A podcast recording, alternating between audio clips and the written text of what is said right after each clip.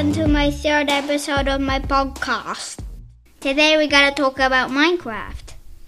I like playing Minecraft because it's fun and it has a lot of modes like creative mode and survival mode. When you're in survival mode, you have to go and get some trees before it's nighttime. When it's nighttime, you have to be careful because there's a lot of monsters and you have to build a sword to fight them, so little bit tricky. When you have a lot of trees, you can build a house. So the house will be safe for you to live in there and the zombies won't come in your house except for spiders on top of your roof.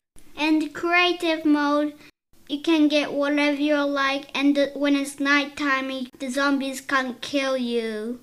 When you go to the shop, if you have money, you can buy stuff in there, like modes and stuff like that. Minecraft is good for 6 years old and 7 years old and little kids, but it's a little bit violent.